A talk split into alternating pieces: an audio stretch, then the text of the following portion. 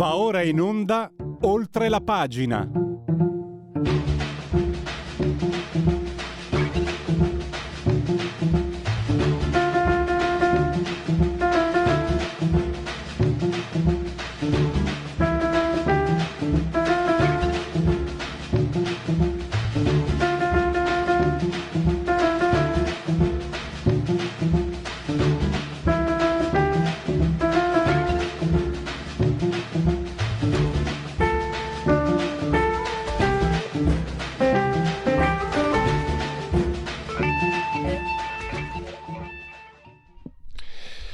Applausi arriveranno tra poco, eh, ma partiamo subito con eh, il primo ospite di Oltre la pagina. Questi sono gli applausi. No, questi non sono i Broncos, questo proprio è, è um, problemi. Eh, mamma mia, qua sta succedendo, abbiamo degli ospiti eh, in attesi. Allora, oltre la pagina parleremo, eh, anche solo 24 ore scrive che le richieste di austerity dell'Unione Europea danneggiano l'economia italiana. Lo ha rilevato Giuseppe Liturri che sentiremo dopo le 11. Dopo le 11.30 sentiremo Stefano Zecchi, i fatti di Roma Nord, eh, Claudio Campiti che ha ucciso durante una riunione di condominio tre donne, tre persone. Ecco, è un'occasione anche per riparlare della legge Basaglia e ho il piacere, avrò proprio sarà molto interessante per me, spero per voi, credo per voi, confrontarmi perché eh, lo dice chiaro eh, il professor Zecchin in un editoriale ieri apparso sul giornale. La legge Basaglia è superata, rimangono i cascami ideologici, per cui eh, i confini tra malattia mentale e follia eh, non vengono individuati per tempo come invece si potrebbe. E allora io ho scoperto questa frase di Franco Basaglia, la follia è una condizione umana. In noi la follia esiste ed è presente come lo è la ragione. Il problema è che la società, per dirsi civile, dovrebbe accettare tanto la ragione quanto la follia. Invece incarica una scienza, la psichiatria, di tradurre la follia in malattia allo scopo di eliminarla. Ecco una frase terribilmente affascinante, terribilmente evanescente, forse anche, lo chiederò al professor Zecchi più tardi, terribilmente pericolosa. Invece, cominciamo con, uh, ve lo dico, sono contento di cominciare eh, con uh, un argomento che mi riporta indietro negli anni e, e mi ricorda piacevolezze, No, no, quelle robe lì, pensate sempre male. Delle bellissime letture, non ero neanche, ero preadolescente. Terra senza tempo, Colosimo senza tempo. Giovedì a Bolzano si celebra il centenario della sua nascita. Ci sarà tra i relatori anche, posso dirlo, lo dico affettuosamente, magari non sarà molto professionale, ma ormai è un ospite eh, periodico, eh, Mirko Molteni di Libero, lui è anche storico, ehm, ha scritto diversi saggi eh, però ho scoperto che si occupa anche di mh, mm, Peter Colosimo, Gian Domenico Colosimo, Pier Domenico Colosimo con uh, la C in realtà. Eh, Mirko, benvenuto e grazie per essere qui con noi. Eh, grazie a te e un saluto a tutti gli ascoltatori. Fammi, dire, fammi ricordare agli ascoltatori, se volete leggere Mirko, oggi si occupa di quello che sta succedendo a Bruxelles e dintorni, sempre sulle pagine di Libero. Però eh, se vuoi parlarne, Mirko, una tua, una tua, opinione su quello che sta succedendo, assolutamente. Eh, però parliamo anche di Omega Gym. Omega Gym era lo pseudonimo con il quale eh, Peter Colosimo firma i suoi primi racconti eh, fantascientifici negli anni 50. E poi da lì c'è l'esplosione, inventa la fantarcologia, eh, viene tradotto in 60 paesi. Forse i più giovani, Mirko, eh, tanto tu sei abbastanza più giovane di me, quindi mi incuriosisce anche perché Peter Colosimo era... Eh, diciamo molto celebre tra quelli della mia generazione e anche di quelle precedenti. Come ti sei avvicinato? Come hai scoperto Peter Colosimo, Mirko? Sì, è, è, questo è un fenomeno curioso perché è legato un po' al discorso eh, del fatto che eh, l'opera di, di, Colosimo ha avuto probabilmente una seconda giovinezza, chiamiamola così, negli anni 90, quando eh, molti dei, dei, suoi libri eh, sono stati ristampati, perché il periodo d'oro eh, in sostanza è stato quello degli anni 60 e 70. Tra l'altro lui, eh, ricordiamo, ha vinto il premio Bancarella proprio nel 1969, lo stesso anno dello sbarco sulla Luna, eh, con eh, Non è terrestre, che è il suo libro più famoso di, di fantarcheologia, cioè eh, il libro in cui eh, lui ha raccolto eh, la maggior parte delle, delle teorie eh, non ortodosse di vari scienziati anche quotati, parliamo di Oixter, Svante Arrhenius e tanti altri, ehm, sulla possibilità che degli extraterrestri eh, possono aver visitato il nostro pianeta già nei millenni passati, eventualmente influenzando anche le civiltà antiche, eh, anche dal punto di vista religioso magari. Eh, tuttavia appunto poi Colosimo mh, scomparve nel 1984, ma i suoi libri in parte vennero ristampati anche negli anni 90, per cui si può dire che questo ha assicurato anche una certa continuità anche eh, diciamo di, di fama di, di, conoscenza di questo autore anche presso le, le, nuove generazioni.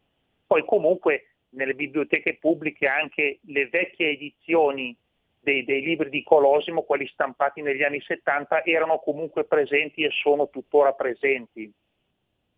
Eh, stavo... Eh Mirko, eh, stavo sbuffando perché la chiavetta non mi funzionava e io volevo far vedere, io metto mentre eh, ci sono gli ospiti, noi siamo anche eh, radio televisione, faccio scorrere le immagini in loop e volevo assolutamente far vedere, c'è un'immagine che è identica al mio vecchio, vecchio Oscar Mondadori di Terra senza tempo, è un, è un legame anche affettivo, ho avuto 14-15 anni quando l'ho letto, però forse anche, no beh, no, meno no, l'ho letto che ero già da superiori.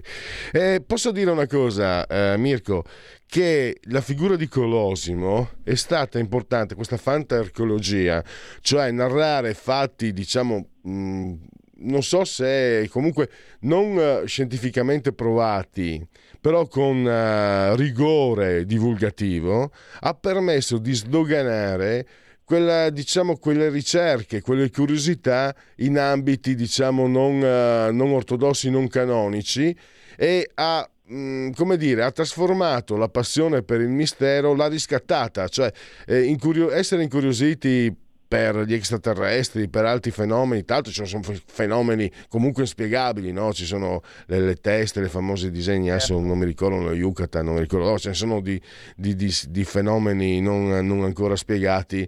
E dicevo, prima sembravi quasi un credulone, sembravi quasi un, un superstizione sembrava questo interesse. Lui ha avuto il merito di sdoganarlo anche perché bisogna dire, Mirko, secondo me scriveva benissimo, scriveva, adesso non voglio essere blasfemo, scriveva ma, la Dio, certo. ma scriveva veramente molto molto bene.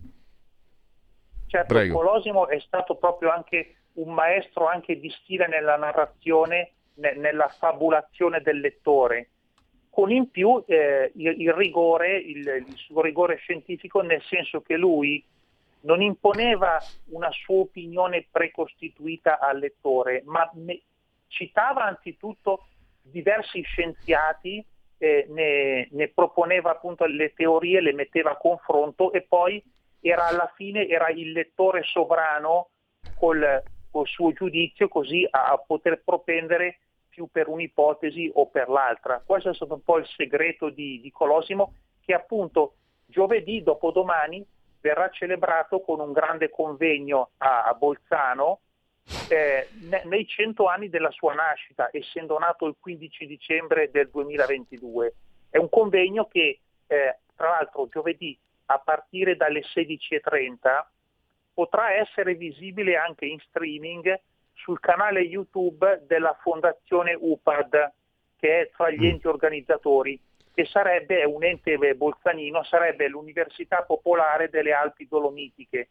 Quindi sul canale YouTube della Fondazione UPAD sarà possibile seguire poi il, il convegno in streaming anche se non si, se non si è presenti eh, di persona a Bolzano. Ecco. Chiaramente poi per tutti gli eventuali ascoltatori che abitino vicino a Bolzano comunque nella, nella, nella zona del Trentino Alto Adige Sud Tirol, eh, chiaramente lanciamo comunque un appello se volessero appunto eh, informarsi per quanto riguarda la, la io ho letto eh, Mirko il convegno in presenza che sarà al, al Convention Center Eurac di Viale Druso 1 a Bolzano. Sì, perfetto, lo stavo per dire io. Eh, numero uno di, di, Viale Druso, il centro Eurac. Ehm, volevo chiederti anche un'altra cosa. Allora, perché a Bolzano? Perché Bolzano eh, ha trascorso molti anni della sua vita anche Uh, ha studiato uh, a Bolzano uh, Peter Colosimo. Eh, tra l'altro, eh, prima di diventare scrittore, cioè, ha, ha, una vita non ehm, non noiosa perché pensate, allora lui nasce a Modena, papà calabrese, mamma statunitense, poi studia, vive a Bolzano, poi si laurea in filologia germanica all'Università di Lipsia, poi siccome è alto tesino si arruola nella Wehrmacht, pensate, però dopo... Ehm, diciamo, se ne, come dire, eh, diserta, diventa un disertore e ha un'esperienza partigiana in Boemia, poi diventa marxista-leninista, lavora per l'unità, diventa direttore di Radio Copper Capodistra e lo cacciano perché è troppo filo sovietico personaggio. Infatti, ci sono delle foto che, manda, che, sto mandando in loop dove ci si vede lui col pugno alzato, eccetera. È un personaggio anche che ha, che ha avuto anche una sua vita da romanzo prima di scriverli. Anzi, lui non scriveva romanzi, di la verità, sono saggi i suoi. Però sono scritti, devo dire, anche tu hai detto bene, sono concorde, no? il rigore, eh, l'ho detto anch'io, rigore divulgativo, però mentre leggi eh, c'è anche qualcosa, ha il ritmo, la cadenza, è quella del romanzo di, di, di valore questa è la mia opinione personale. Eh, Mirko, cosa ne pensi anche tu? Che, che, che, idea ti sei fatto di questo personaggio? E tu, mm, io me lo ricordo ancora in qualche apparizione televisiva. Tu sei troppo giovane, probabilmente non lo hai visto. Era un personaggio sicuramente che si presentava con una uh, allure, come dicono i francesi, con un fascino. Uh, particolare, devo dire, che, che, non era solo quello, diciamo, dell'intellettuale, ma proprio una cosa tutta sua. Certo, eh, tra l'altro il, il, suo segreto, come dicevo, è stato quello di una, una grande capacità anche narrativa nell'esporre eh, tutti questi argomenti, nel, nel, renderli anche fruibili a un grande pubblico, quindi eh, ehm, il, il, discorso anche appunto dell'esplorazione spaziale, il contatto con il possibile contatto con altre intelligenze, eh, anche per merito suo è diventato diciamo un un, eh, un affare diciamo eh, così eh, considerato, immaginato, eh, valutato anche dall'uomo della strada. Tra l'altro non è un caso che eh, comunque eh, scriva e ottenga i suoi maggiori successi editoriali proprio negli anni della gara spaziale tra Stati Uniti e Unione Sovietica. Per cui tutta la, la corsa verso la Luna, eh, il satellite Sputnik, Gagarin che, che, per primo orbita intorno alla Terra e poi appunto lo sbarco degli astronauti americani eh, sulla Luna nel, nel, 69. E quindi il fatto stesso che eh, la gente toccasse con mano che il volo spaziale era possibile costituiva già un primo elemento di, di fondamento anche de, delle argomentazioni di Colosimo, perché chiaramente se noi esseri umani, abitanti della Terra, siamo riusciti così eh, gradualmente a, a, imparare a volare nello spazio, questo significa che anche altre civiltà, altre intelligenze possono averlo fatto anche nei millenni passati ed eventualmente aver già visitato la Terra. E quindi era, eh, era un, un'attendibilità, diciamo, eh, sottintesa alla realtà, ma appunto abbastanza palese per tutti. C'era anche un punto che secondo me lo rendeva ancora più convincente. Sono passati tanti anni, lo confesso, dalle ultime letture, ho, ho letto due o tre libri, non sono un esperto. C'era eh, una sorta di... di, di, di eh, ecco, non, non, aggressione, cioè lui non partiva eh, aggredendo la, la, cultura ortodossa dicendo ecco ci nascondono, cioè non era un complottista nella maniera più assoluta, anzi proprio per nulla, e aveva la forza di proporre i suoi argomenti quasi in modo parallelo a, no, a, quella che possiamo chiamare scienza ufficiale. Cioè è qualcosa che io fatico sempre meno a ritrovare nelle, nei, nella comunicazione di questi anni. Cioè c'è l'idea di dover costruire un nemico, un complotto, ci nascondono, ci, ci tiranneggiano, ci fregano, ci fottono, ci, non ci dicono questo, non ci dicono quello, non ci dicono, non ci dicono, non ci dicono, ma però quando tu non ci dicono devi anche dimostrarlo. Lui invece ne, non, non, gliene portava nulla di quello che non ci dicono, ci dicono. Dice, io dico questo, lo dimostro, lo espongo e poi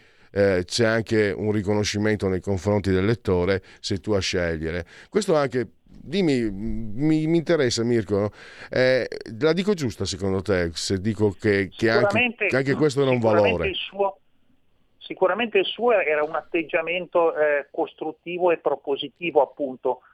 Lui semplicemente, ehm, eh, lui alla scienza ufficiale rimproverava semplicemente di non porre attenzione eh, ad altri aspetti che lui appunto metteva in rilievo.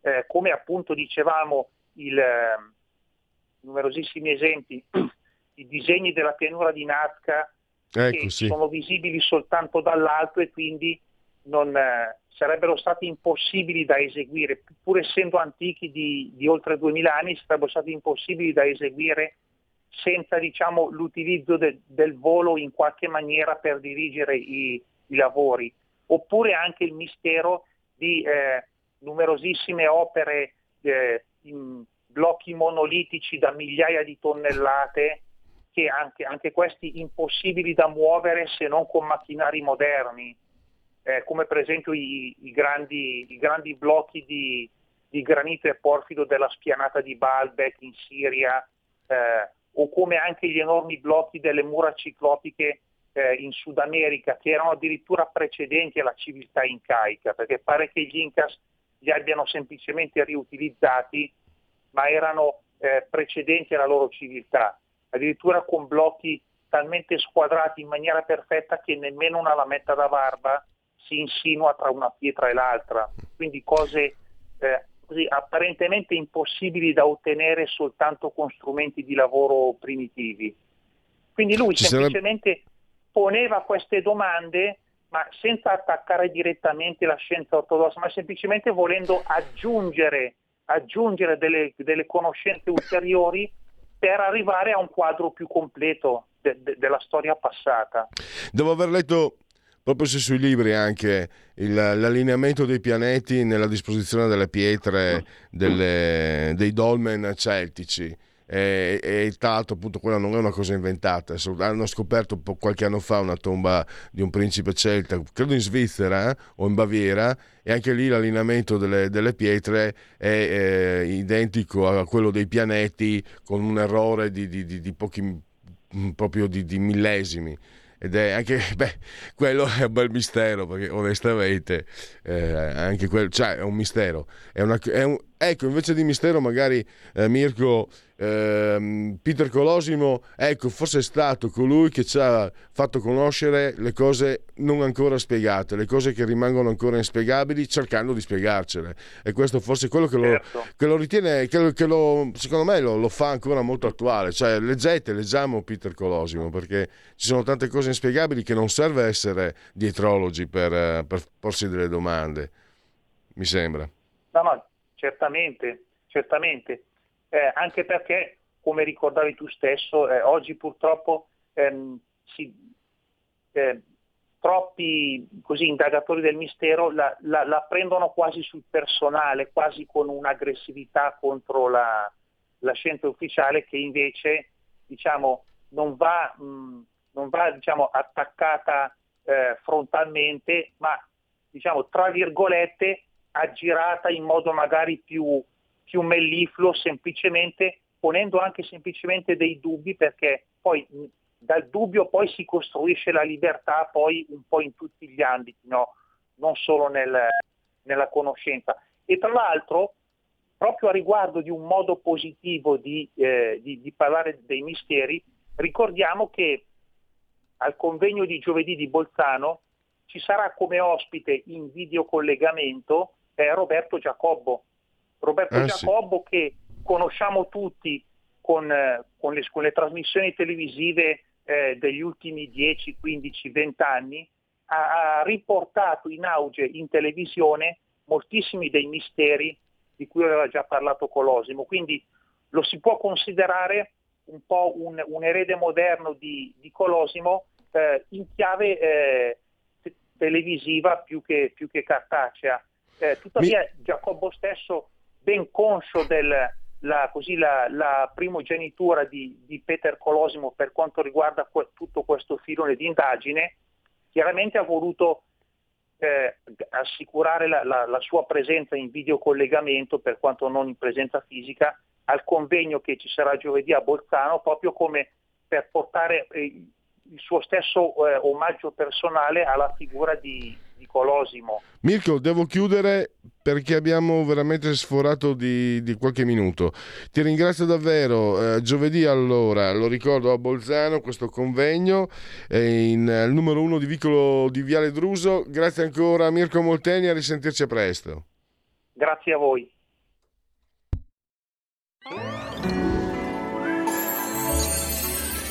Buon Natale a tutti voi! Buon Natale a tutti! Ciao, buon Natale! Buon Natale! Buon Crismucca a tutti! Grazie! È Natale, eh? Buon Natale a tutti! Buon Natale! Buon Natale! Buon Natale! È un regalo di Natale!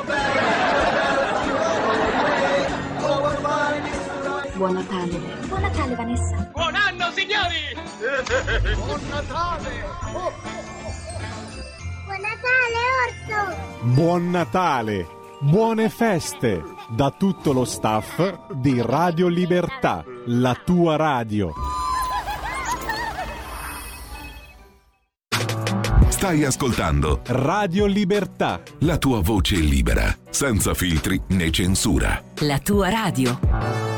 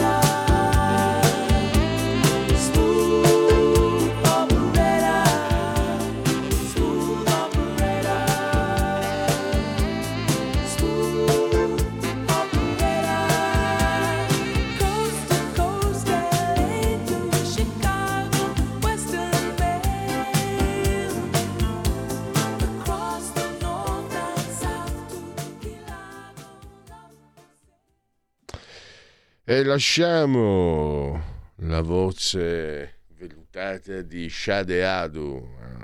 Molti anni fa, molti chili fa, avevo il pelo bruno. Pensate comunque la giovinezza fortunata di chi poteva ascoltare della musica pop, musica leggera, ma di questa qualità. Invece pensate leggere L'Europa nella sua miopia mette a rischio il progetto comune dell'Unione. Dove lo leggi? Sulla verità, su Libero, giornale già meno. Lo leggi sulla verità perché ci scrive Giuseppe Liturri, ma prima ancora lo hai letto sul Sole 24 Ore. E questo vuol dire, vuol dire, glielo chiediamo subito proprio a Giuseppe Liturri, che abbiamo in collegamento Skype, che saluto e ringrazio, benvenuto dottor Liturri e grazie davvero per la sua consueta disponibilità. Buongiorno Pellegrini, buongiorno a lei e a tutti gli ascoltatori.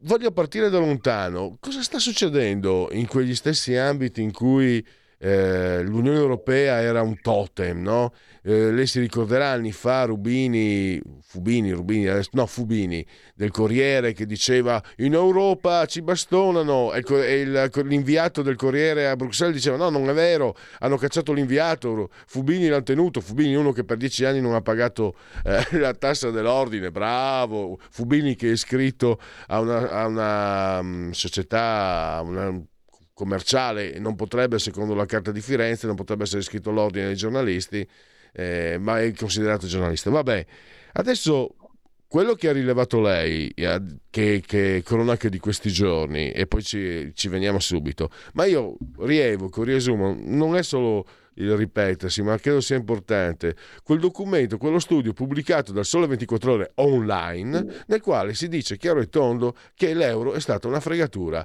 La, il cambio per l'euro è stato fatto solo per far sì eh, che, eh, che l'Italia entrasse, ma pagando qual era il prezzo da pagare?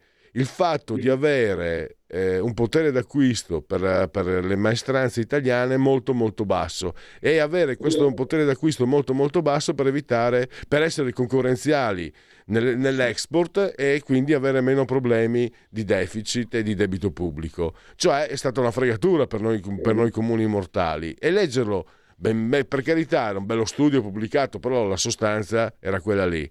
Eh, secondo lei mm, sta, si sta muovendo qualcosa? Sta, qualcuno sta mm, pre- pensando di prendere strade un po' diverse? Perché poi alla fine eh, non è che funzioni l'euro come quello che voleva Juncker e adesso poi lasciamo perdere quello che sta succedendo con i socialisti, con, eh, con quelli di sinistra che beccano soldi per parlare bene di persone che fanno morire i lavoratori nei cantieri, fantastico. Era uno della CGL, eh? Panzerotto, era, era, segretario della CGL e io che sono un ex operaio, è meglio che stia zitto perché io vengo dal Friuli dove la bestemmia ti, scappi, ti scappa facile, ma non è proprio il caso parlando da una, da una radio, ma io... Um, dentro ho veramente ho ben più che l'amaro in bocca. Ma lasciamo perdere, andiamo lontano. Sta cambiando qualcosa su questo fronte? Allora, eh, subito lei la parola, dottor Liturri.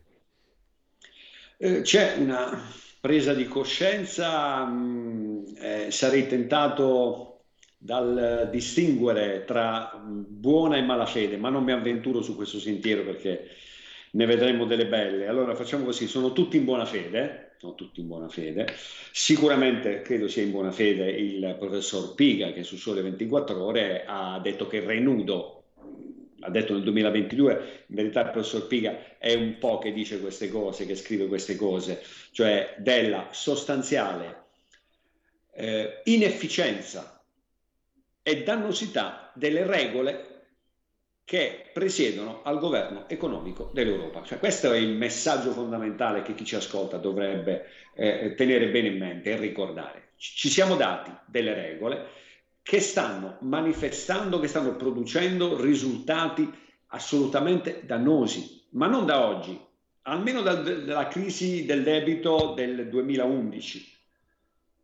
E tutto l'ultimo decennio è stato un decennio di danni, per l'Italia soprattutto. Ora cos'è accaduto?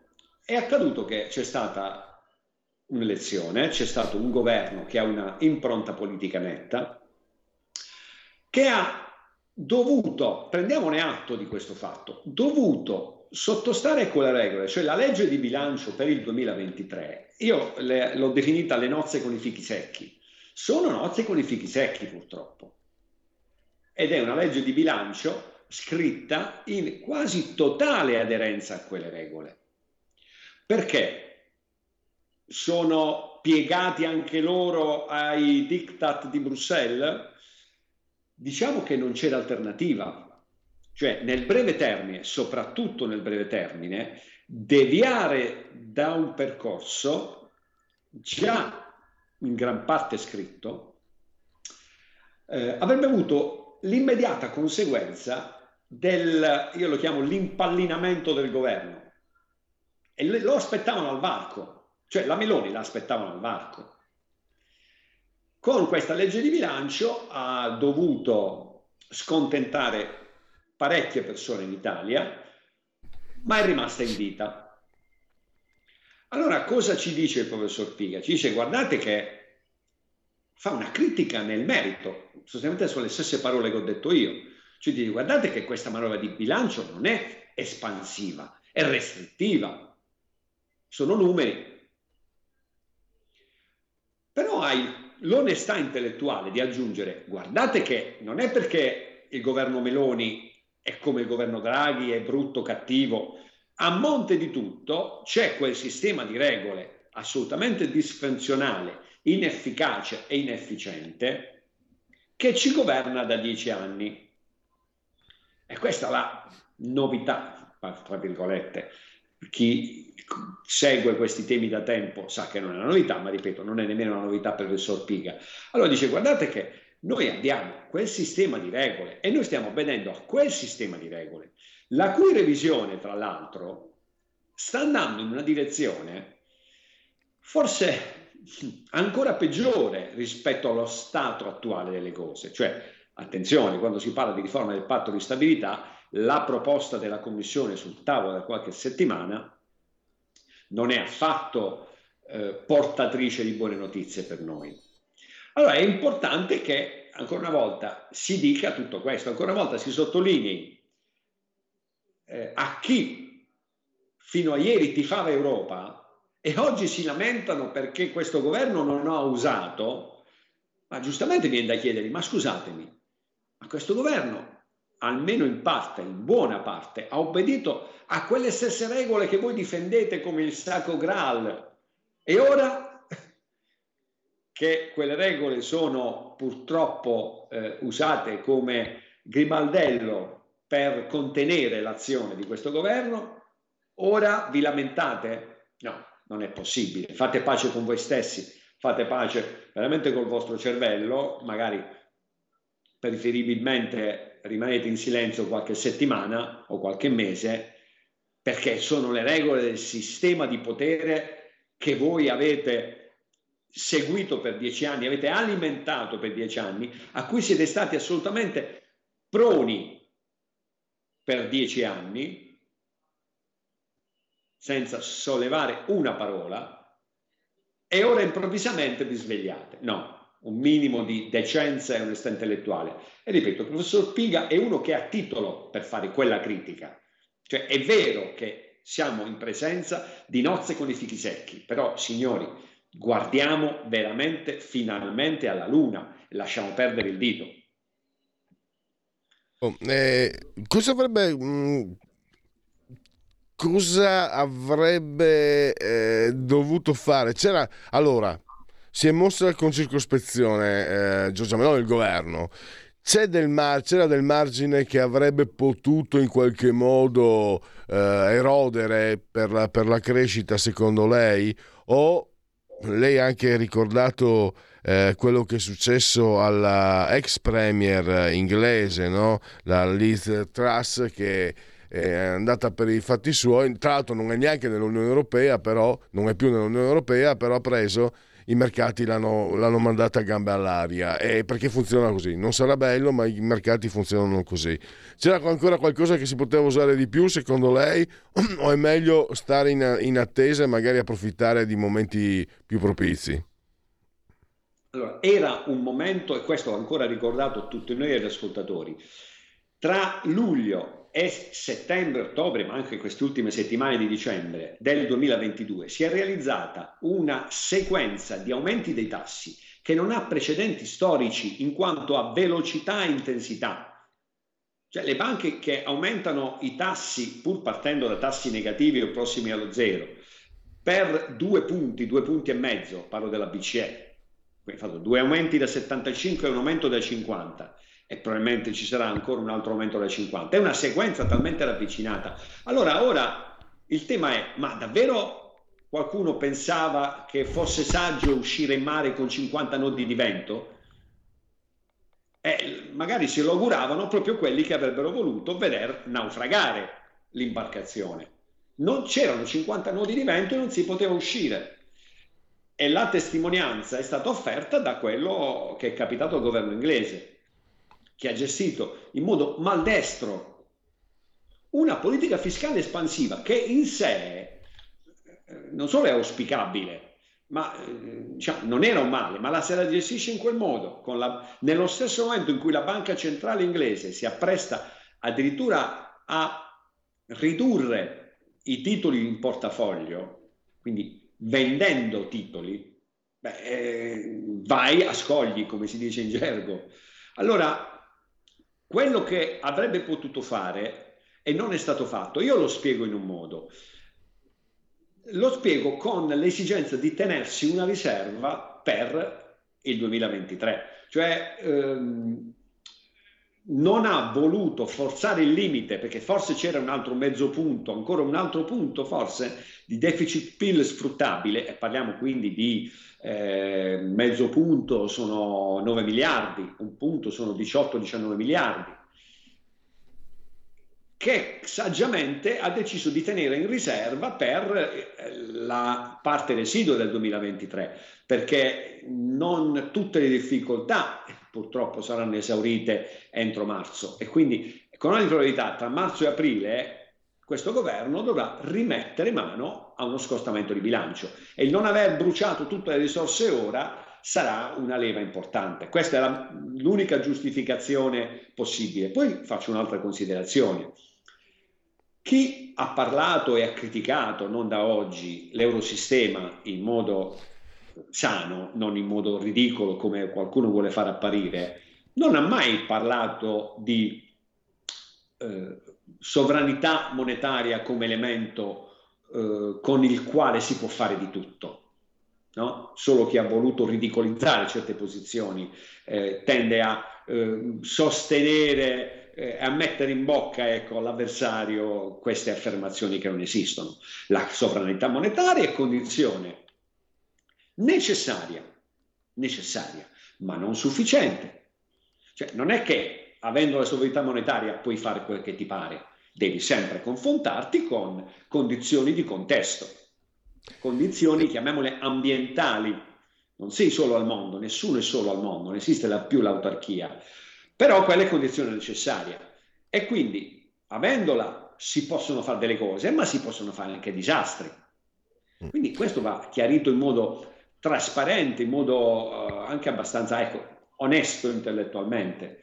Ed è quello che è accaduto purtroppo in Inghilterra. Aveva la sovranità monetaria, l'ha usata in modo maldestro. Non puoi fare una legge di bilancio. Guardate, hanno editato, di, hanno presentato una legge in bilancio senza il parere dell'organismo indipendente che valida i conti.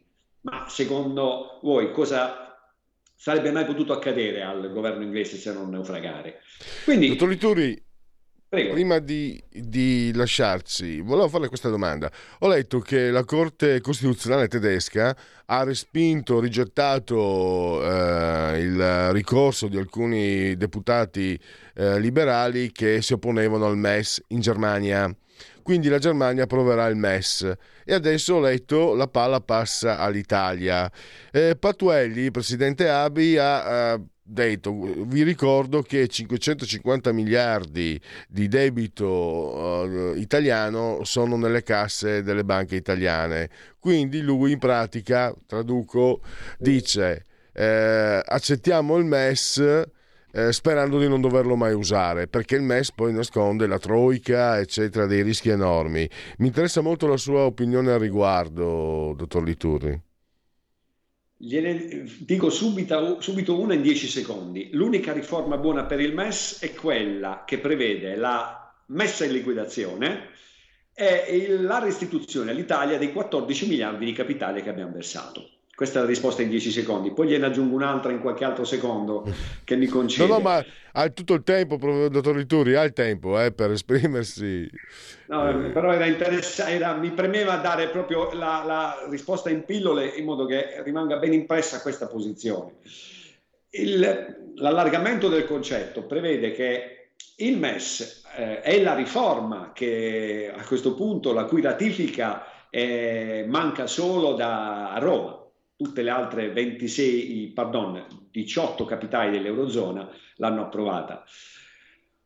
A Roma non dobbiamo ratificare, ma non perché aspettavamo la Germania, questo l'ho sostenuto, ma perché c'è un altro argomento molto più robusto. Quella riforma del MES nasce vecchia, è vecchia, contiene delle condizioni che già dovrebbero essere domattina riformate. Allora che senso ha ratificare qualcosa che domani mattina dobbiamo di nuovo riformare?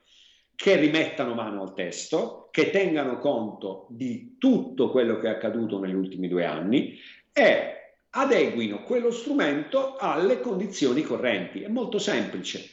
Per cui io mi sono permesso di, da un lato, sostenere la linea del governo, quindi la mozione approvata, l'ordine del giorno approvato in Parlamento qualche giorno fa, ma dall'altro lato mi sono permesso di aggiungere che non era così saggio appoggiarsi all'esito della sentenza tedesca, perché non ce n'era bisogno. Noi avevamo sufficienti argomenti per sostenere in tutte le sedi proprio quello che ho appena detto, ma secondo lei il MES eroga prestiti secondo due linee, quella precauzionale e quella a condizioni rafforzate.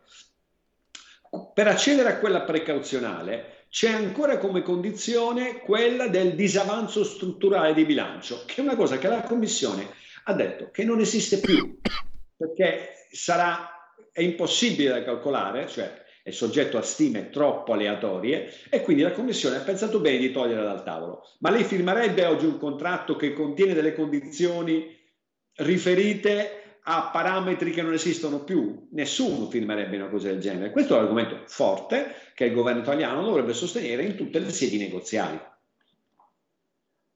Benissimo, questo è, è quello che mm, mi interessava sentire. Io ringrazio ancora Giuseppe Liturri, lo possiamo leggere sulla verità e ascoltare qui a Radio Libertà, grazie anche alla sua consueta disponibilità. Grazie ancora, a risentirci presto.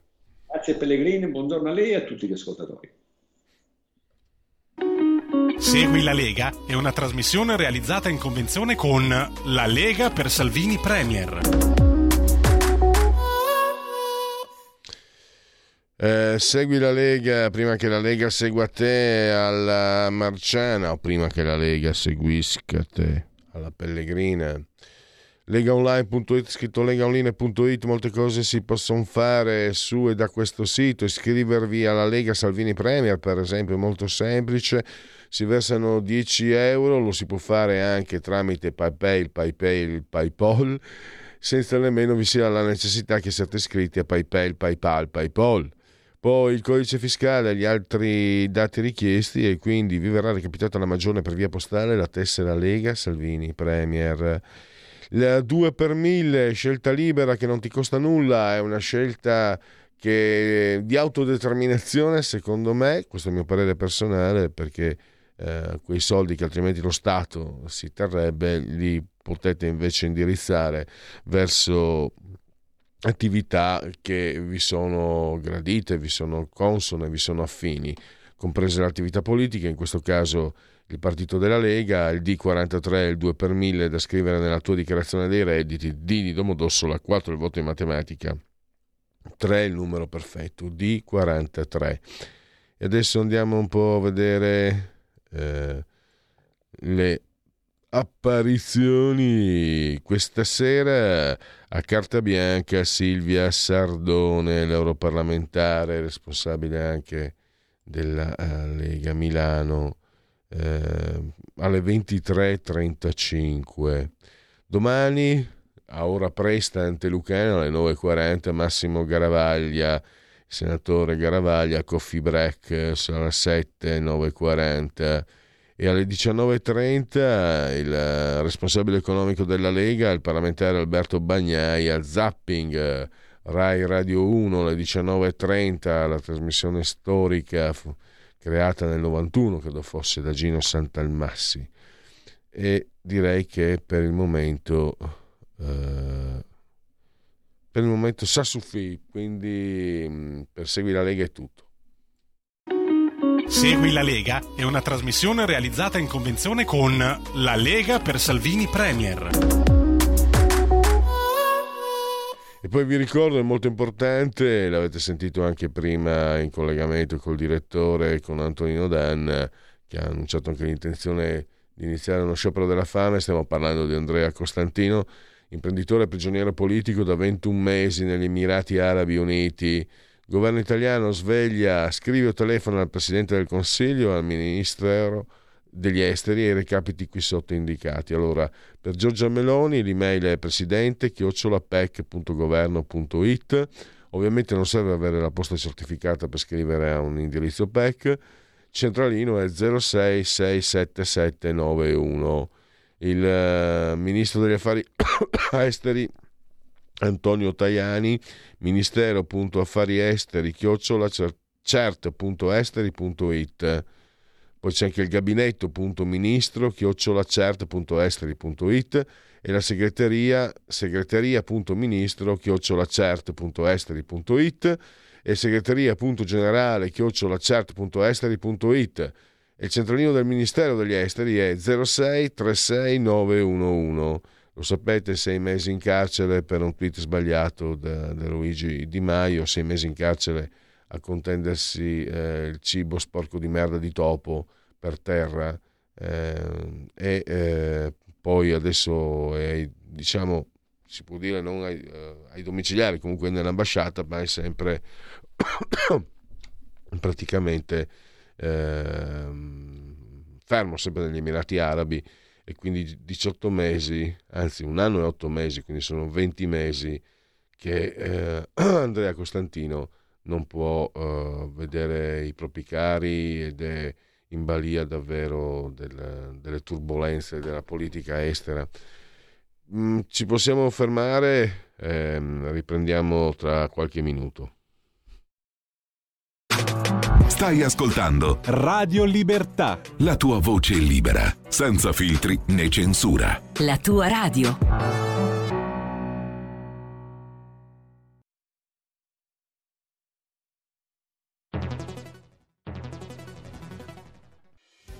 quotidiano di Sicilia, il quotidiano d'Italia, l'informazione che ribalta i luoghi comuni, una vera visione dei fatti, l'Italia vista da sud. Ogni siciliano che vive in Italia e nel mondo è una risorsa, è protagonista della crescita della nostra nazione. Dai forza alla crescita della nostra isola, abbonandoti al QDS digitale più archivio a soli 99 euro annui. Quotidiano di Sicilia, il quotidiano d'Italia una scelta di valore.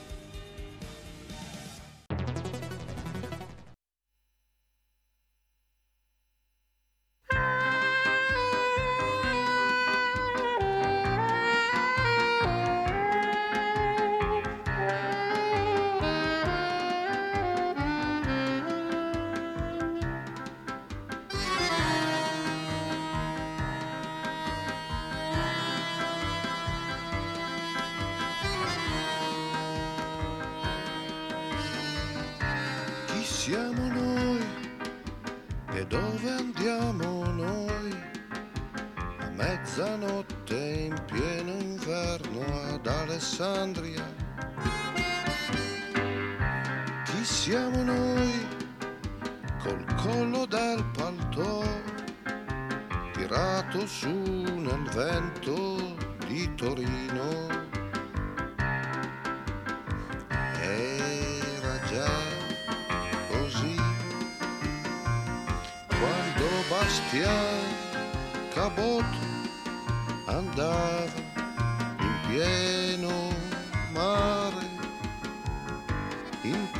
Intorno a lui.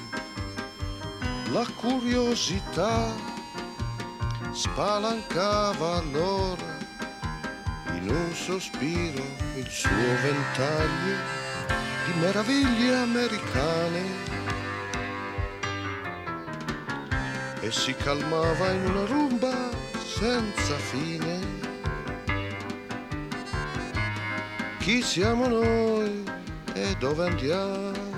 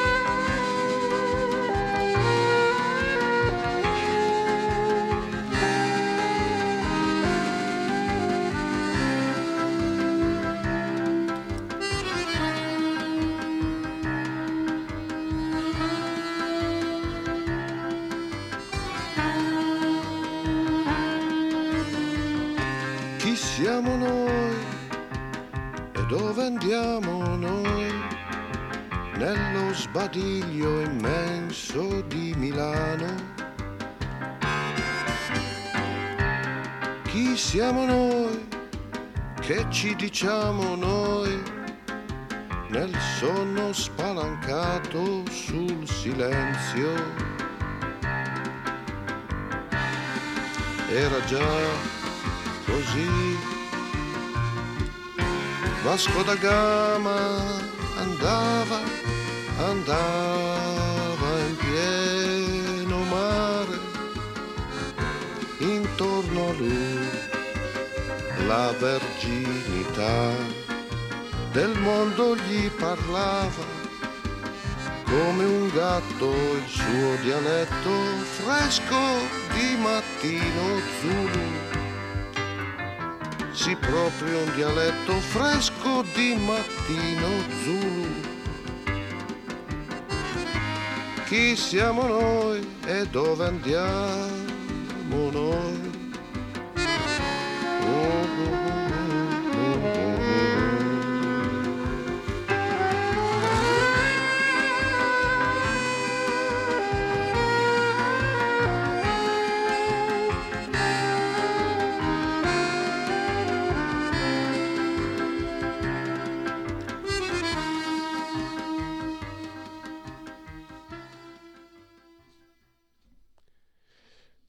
Eccoci in eh, diretta, sempre oltre la pagina di Radio Libertà. Ci occupiamo adesso del caso tremendo, quello di Claudio Campiti, 57enne, che durante una riunione condominiale ha ucciso tre donne. Siamo a Roma Nord. E eh, ne ha parlato il professor Stefano Zecchi sulle pagine del giornale. Professore, benvenuto e grazie naturalmente per aver accolto come sempre il nostro invito. Grazie, buongiorno. Allora, io ho scritto nel, diciamo, nelle note no, di presentazione che poi scrivo su, pubblico sulla pagina Facebook della radio che Claudio Campiti è precipitato in un inferno. Tra l'altro mi è venuto in mente anche un film molto interessante di tanti anni fa, Claude Chabrol, L'inferno, l'enfer, che eh, mm. può secondo me rappresentare eh, quello che può succedere nella mente umana. Ma lei, professore, ha detto una cosa molto importante. Non dobbiamo pensare che la follia sia, sì, mm, una normalità ed è entrato eh, diciamo in, uh, in, rotta di collisione con il credo eh, di, di, Basaglia. E allora, professore, voglio, parla- passare, mm, voglio partire da questo punto. Ho trovato online questa frase di, eh, di Basaglia, Franco Basaglia. La follia è una condizione umana. In noi la follia esiste ed è presente come lo è la ragione. Il problema è che la società, per dirsi civile, dovrebbe accettare tanto la ragione quanto la follia. Invece incarica una scienza, la psichiatria, di tradurre la follia in malattia allo scopo di eliminarla. Ecco, io ho trovato queste parole terribilmente affascinanti, ma anche molto evanescenti e quindi potenzialmente, non solo potenzialmente pericolose. Mi sembra che lei, eh, da questo punto di vista, ha, de- ha, scritto una cosa incontrovertibile. Ha detto lei, professor Zecchi, eh, non, non, abbiamo le prove per carità, ma se fosse stato riconosciuto la situazione di, di Claudio Campiti, forse se potevamo evitare. Diciamo che però, mh, avendo ancora i cascami, i, i residui ideologici della legge Basaglia, non riusciamo a intervenire. Eh, la società italiana non interviene tempestivamente in queste situazioni. Possiamo partire da qui, professore? Ah sì, perché quelle parole sono non da un punto di vista clinico che è inutile discutere, ma proprio da un punto di vista filosofico, concettuale, profondamente sbagliate, profondamente di malafede. Perché non è affatto vero che la razionalità si raffronta, si specchia con la follia e l'una e l'altra rappresentano la stessa immagine dell'esistenza umana. No, la follia è la rottura dello schema razionale, non è affatto il rispecchiamento di, una, di un modello razionale eh, della, della, riflessione. È qui l'errore. Noi dobbiamo capire che la malattia mentale è una malattia mentale. E come io eh, mi, mi, mi, curo, adesso lei mi sente, come mi curo il, i bronchi perché ho una bronchite e così va curata la malattia mentale. E invece cosa succede? Succede che quasi ci si vergogna che nella società esistano delle figure che noi definiamo non normali perché hanno dei comportamenti che vanno oltre quelle regole inevitabili che rappresentano la condizione per vivere insieme agli altri, cioè il rispetto, l'atteggiamento di attenzione all'integrità dell'altro, eccetera, tutto ciò che fa della convivenza una convivenza accettabile dove poi ci sono delle trasgressioni che devono essere punite. Cioè, se io adesso mi alzo da, dalla poltrona e, e, e, raggiungo la sede della, della, della Radio Libertà perché, in 448 perché lei mi ha fatto una domanda che non mi andava e, e siccome ho anche una pistola perché ho una pistola spa, e le sparo, ma capite che questo rompe qualunque schema e non si può dire che è normale. E invece abbiamo, abbiamo avuto e continuiamo ad avere una mentalità politicamente corretta per cui poverino, sì, quello va socialmente aiutato, quello va eh, compreso perché tutto, c'è una capacità, tutta una capacità di, uh, di assoluzione delle situazioni anormali. Ma lei pensi che addirittura io avevo sentito la possibilità di scagionare quei farabutti, delinquenti genitori che hanno ammazzato la povera Samà, dicendo sì, perché nella loro tradizione, la loro tradizione eh, consente questo. Quella è una follia diciamo, generata da una tradizione che è quella stessa che consente a, agli ayatollah iraniani di impiccare dei ragazzi perché protestavano nelle strade per, per la storia del velo. Certo, siamo andati oltre, ma questo oltre cosa significa? Che esistono dei principi, delle regole di convivenza e che non possiamo nascondere e giustificare tutto, perché se arriviamo a giustificare tutto, tutto è accettabile. Ecco, ho fatto un piccolo comizio, mi scusi. No, no, no, perché è, è, proprio questo il punto. Io infatti, professore, ho detto proprio eh, che, erano, che li ho trovate affascinanti quanto evanescenti. E come dire eh, è anche così che, si, che si, ci si può insinuare forse il termine eh, giusto però a me piace ricordare a me piace ricordare appunto sì che lei qualche tempo fa proprio in un articolo poi lo ribadì anche qui a Radio Libertà eh, le smontò no? va tanto di moda lo si usa la banalità di, del male di Hannah Arendt.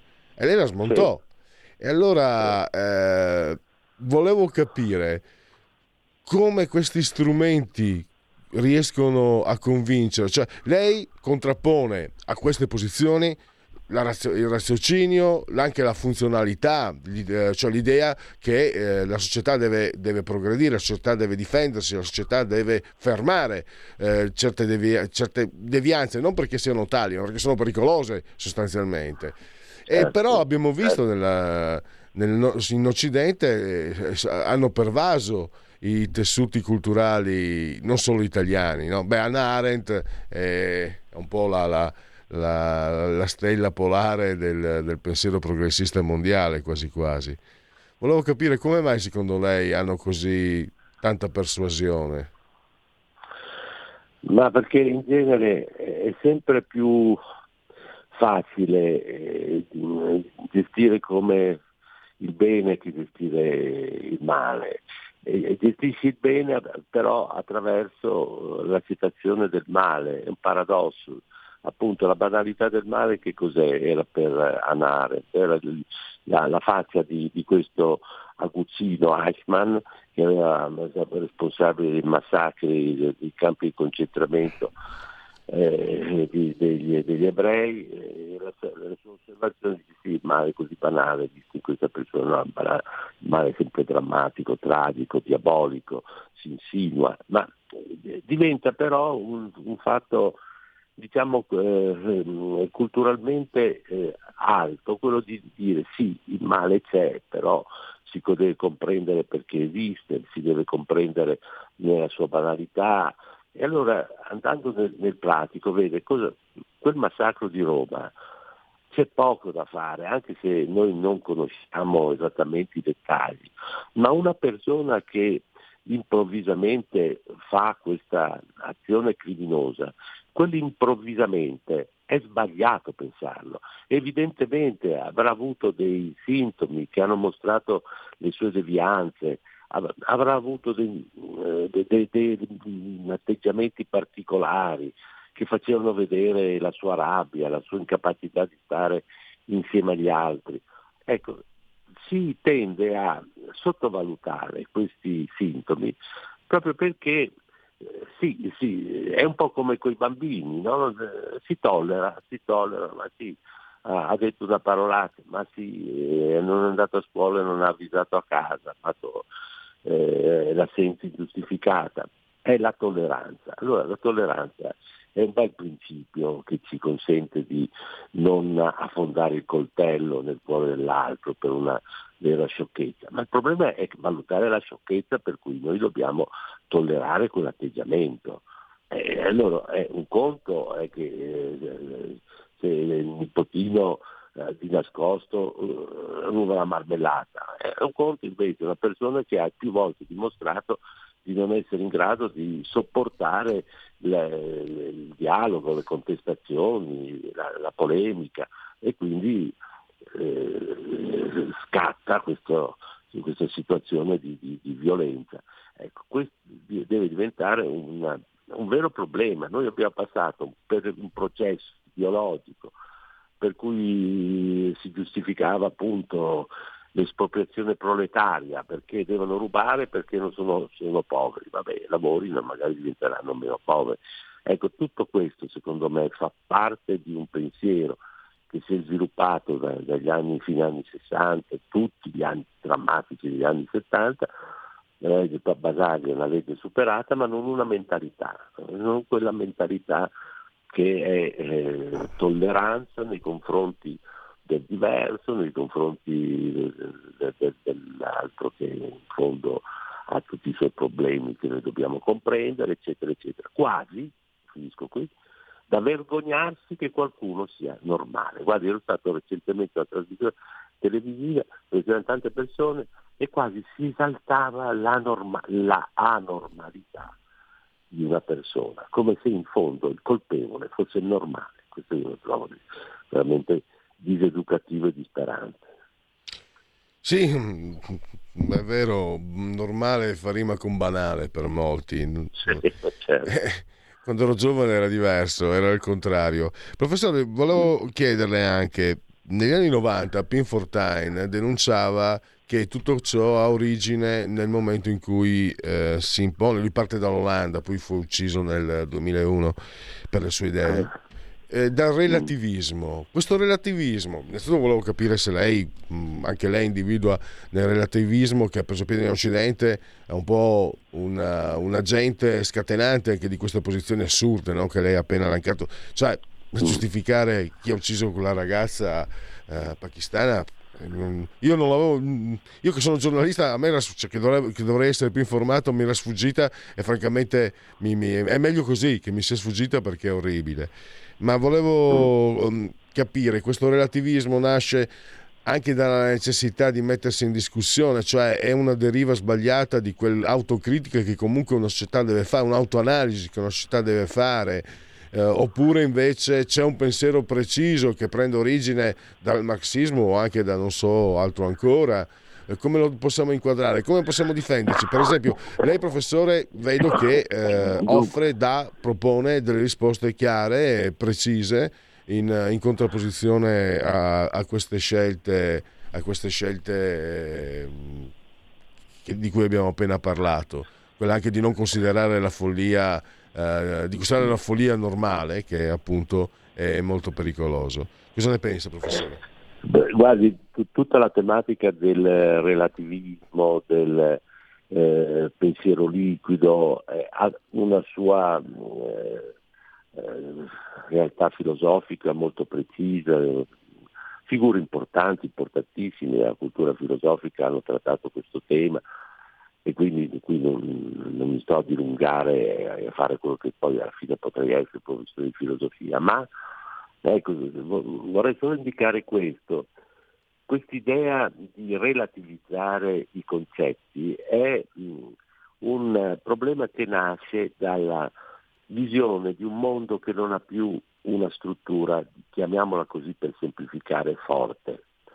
Non c'è dunque un pensiero della verità, non c'è un pensiero del bene, non c'è un pensiero della bellezza.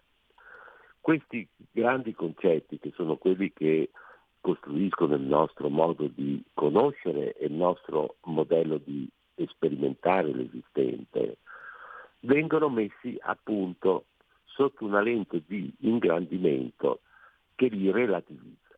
Allora, io dico, per me la bellezza è la capacità di comprendere il senso della vita in una direzione costruttiva, propositiva, utopica, cioè do una definizione, una definizione che si può rifiutare, che si può mettere in crisi, però do una definizione.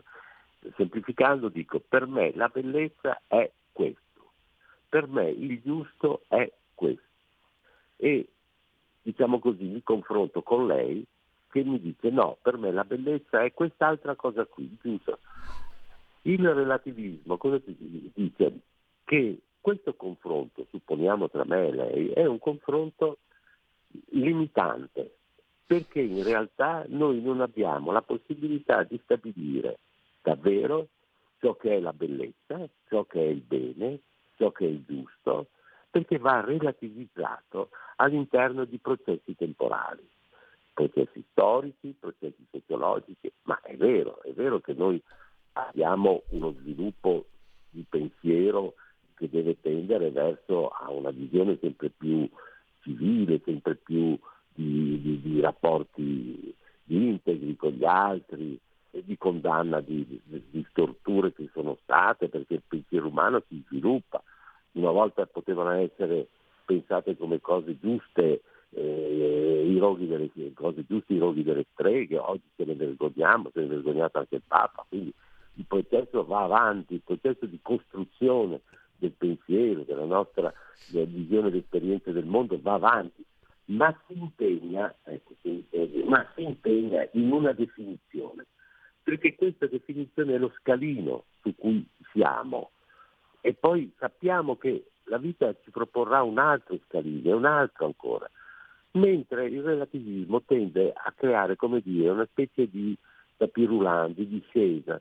Il pensiero liquido di Bauman è un po' questo, noi dobbiamo accettare un po' tutto e il contrario di tutto, perché non c'è la possibilità di vedere qualche cosa come in sé definito. Ecco, quindi il relativismo finisce, questo eh, dal mio punto di vista, finisce per essere un nitilismo moderno, in cui il bene e il male, il tutto e il niente, il giusto e l'ingiusto, finiscono per essere la stessa cosa, finiscono per essere indifferenti. E a mio parere, da un punto di vista educativo, oltre all'aspetto concettuale, oltre all'aspetto di ma soprattutto dal punto di vista educativo lo trovo delirante e lo trovo una, uno degli aspetti più nocivi della nostra educazione.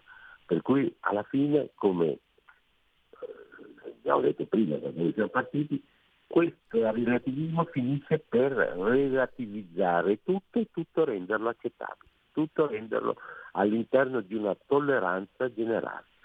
Ma ha fatto una domanda complicata però, io non so se sono riuscito a rispondere. Per me sì, per me sì, per me assolutamente sì. L'associazione, il collegamento relativismo e nichilismo, è, secondo me è una... È, è stato espresso con grande chiarezza, professore. Beh, è la caratteristica di chi sa insegnare, poi tra l'altro, è lei. Eh, mai, nella prossima vita, professore, voglio diventare un suo allievo. Mi iscrivo all'università e voglio diventare un suo allievo. Ormai io sono troppo vecchio. Ma no, davvero è stato. Eh, mh, mm, mi congratulo perché la chiarezza. Eh, la chiarezza con cui lei ha esposto questi concetti almeno a me ha dato il modo di, di, chiarirmi ulteriormente, di avere ancora più a fuoco la messa fuoco. Perché io lo dico la verità, professore, di indole mia, adesso non voglio personalizzare, ma di indole mia sono molto attratto dal nichilismo, dal relativismo. Cioè quello che, mia, quello che c'è nella mia testa fa sì che certe volte eh, nichilismo e relativismo siano un po' delle sirene e allora ho bisogno che ogni tanto qualcuno mi dica guarda che le cose stanno così. Uh... Eh, sa perché la, ha detto bene la sirena, perché in realtà ti rende più facile la vita. Guardi, andiamo adesso terra a terra, non è molto più facile quando eh, un, papà arriva a casa stanco, morto al lavoro, magari maltrattato, e ha un figlio che gli, gli pianta una grana e vuole questo, vuole questo non è più facile dire ma sì va bene, faccio questo, ma sì va bene, guarda c'è ancora eh, 10 euro, ti do 10 euro, cioè mollare, mollare, che ovviamente per l'amor di Dio absit in verbis, non è questo il relativismo, ma lasciare che le cose, le cose corrano per il loro verso, quanto è più difficile? No, è assumersi la responsabilità del no e dire no, questo tu non lo puoi fare, non lo devi fare perché è moralmente ingiusto, perché manchi di rispetto alla tua sorellina, manchi di rispetto a tua mamma, alla tua nonna. No, non lo fai, è faticoso, faticoso, prendi posizione. E, poi, e, e talvolta puoi prendere posizione anche in modo sbagliato, però ti sei espresso, ti sei esposto e, la, e, e, e tuo figlio cresce con la testa, perché un giorno magari ti contesta, ma tu gli hai dato una linea, non sei stato, come dire, liquido, fluido, relativo, ma sì, questo è quello. Ecco, io sono convinto che anche proprio da un punto di vista educativo, oggi questi ragazzi qui, soprattutto i maschi, e i maschi perché è sempre più assente la figura del padre, sono fragili proprio perché non hanno dei punti di riferimento su cui confrontarsi e scontrarsi eventualmente. Vabbè, Beni... mi porta sempre però, la prossima volta che mi telefono mi faccia domande un po' più terra a terra, perché se no faccio fatica eh, poi a spiegare. No, a me sembra che, che, che sia stato molto chiaro. E allora io chiudo io terra a terra perché eh, mi appello anche alla saggezza popolare. Mio padre, soprattutto quando ero più grandicello, perché richiamarmi all'ordine mi diceva quando sbagliavo, Mona non sta a farti ridere drio, Mona non sta a farti ridere drio, rende... beh. Eh, beh, qui la saggezza veneta c'è poco da fare, si esprime con un dialetto grandioso. Ma qui, c'è, qui, ma qui c'è anche il succo della pedagogia, secondo me. Mona non sta a farti certo. ridere drio, fantastico. Certo. Professore, la, la, devo certo. lasciare perché adesso abbiamo chiuso con il tempo. Eh, grazie ancora al professor Stefano Zecchi, lo potete leggere sulle pagine del giornale. Grazie davvero, grazie. Grazie a voi, grazie, arrivederlo, buon lavoro, a presto. E adesso andiamo con... Eh, ah, facciamo unplugged perché ho i comunali formulacci e i Mona non sta a farti ridere. Guarda che lo diceva. E quando ti diceva Mona non sta a farti ridere Rio, tu capivi che eh, stavi sbagliando irrimediabilmente. Le esportazioni delle, regioni italiane, terzo trimestre, si stima una crescita congiunturale, più 3,9 per il centro, più 2,5 più 2 per il nord-ovest, più 1,8 per il nord-est, flessione per sud e isole 0,6. Poi Tecne, Il borsino dei partiti 30,5 Fratelli d'Italia, 17,3 5 Stelle, 16,4 PD, 8,7 Lega, 7,6 Calenda, 7,3 Forza Italia. Fiducia nel governo, non ha fiducia 36,9, ha fiducia 53,8, non sa il 9,3. E fiducia in Giorgia Meloni, eh, fiducia 59, 34,8 non ha fiducia, 6,2 non sa. E I convenevoli formulaici, ah no, facciamo così, eh, genetriaci, eh, siamo nel eh, vigesimo terzo giorno di Frimaio, mese del calendario repubblicano, per i gregoriani è un... Eh, siamo martedì oggi, vero? Martis 13 eh, dicembre, Santa Lucia anno domini 2022 o 2022 che dir si voglia 1294 Papa Celestino V abdica colui che per viltà le oppose il gran rifiuto nel 1545 iniziò il concilio di Trento, la chiesa tridentina contro Lutero. Eh, il bavarese Kurt Jürgens, attore, attore eh, siamo nei genetriaci, eh, un, un, grande peso massimo del pugilato come Archie Moore.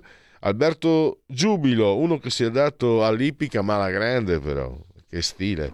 Eh, Dick Van Dyke, supercalifragilistiche spiralidoso tre nomination e un Oscar per Christopher Plummer, il uh, Pierino Prati, uh, quando lo comprò il Milan, Reo Rocco, allenatore, disse «Go domandare un centravanti, mi ha tolto un cantante», perché aveva i capelli lunghi. Comunque segnò una tripletta contro la, l'Ajax in una finale di Coppa dei Campioni del 68-69 mi sembra. Steve Buscemi, Mr. Pink, le Iene, se ne parlava prima con il grande Vincent, Morris Day, eh, Sodale di Prince, i The Time, il suo gruppo, anche lui di Minneapolis, e Eric Bischoff, che poi invece eh, il nome è Jamie Foxx, attore, due nomination, Oscar. Convenevoli formulaici per ricordarvi che siete sintonizzati simultanea quando sono scoccate le 11.49 con Radio Libertà, oltre la pagina, noi siamo chi siamo noi, il dottor Federico Borsari saldamente sull'attore di comando in regia tecnica, il mio nome è nessuno, entrambi siamo sospesi a 118 metri sopra il livello del mare, 25 eh, gradi centigradi la temperatura interna sopra lo zero ovviamente, mentre quella esterna ve la dico subito, io sono arrivato che era sotto zero, adesso eh, sono le 2,2, 90% l'umidità, 1011.5 millibar la pressione. La prossima volta forte signor Carmelo, Clotilde e Angela che ci seguono, ma ci seguiscono anche, ve lo garantisco, al canale 252 del digitale televisivo terrestre, perché questa è una radiovisione diventata eh, Telelibertà, eh, radio, Teleliber- radio Libertà. Chi se buona Radio Libertà, campa volte centrali, meditate gente, meditate. Potete continuare a farvi culare dall'agito suono digitale della Radio DAB, oppure seguirci ovunque voi siate grazie all'applicazione ANS Android con smartphone, iPhone, tele, Fire TV e poi Alexa accendi eh, Radio Libertà, passaparola ne saremo riconoscenti, il sito ottimo abbondante, eh, radiolibertà.net, la pagina Facebook e un nuovo social, tweet, Twitch e poi siamo tornati anche su YouTube.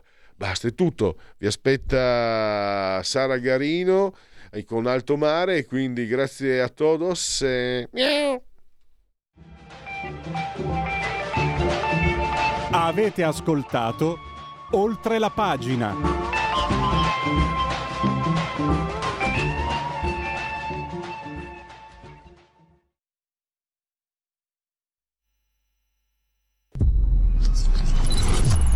Umberto Eco parla di romanzo e di verità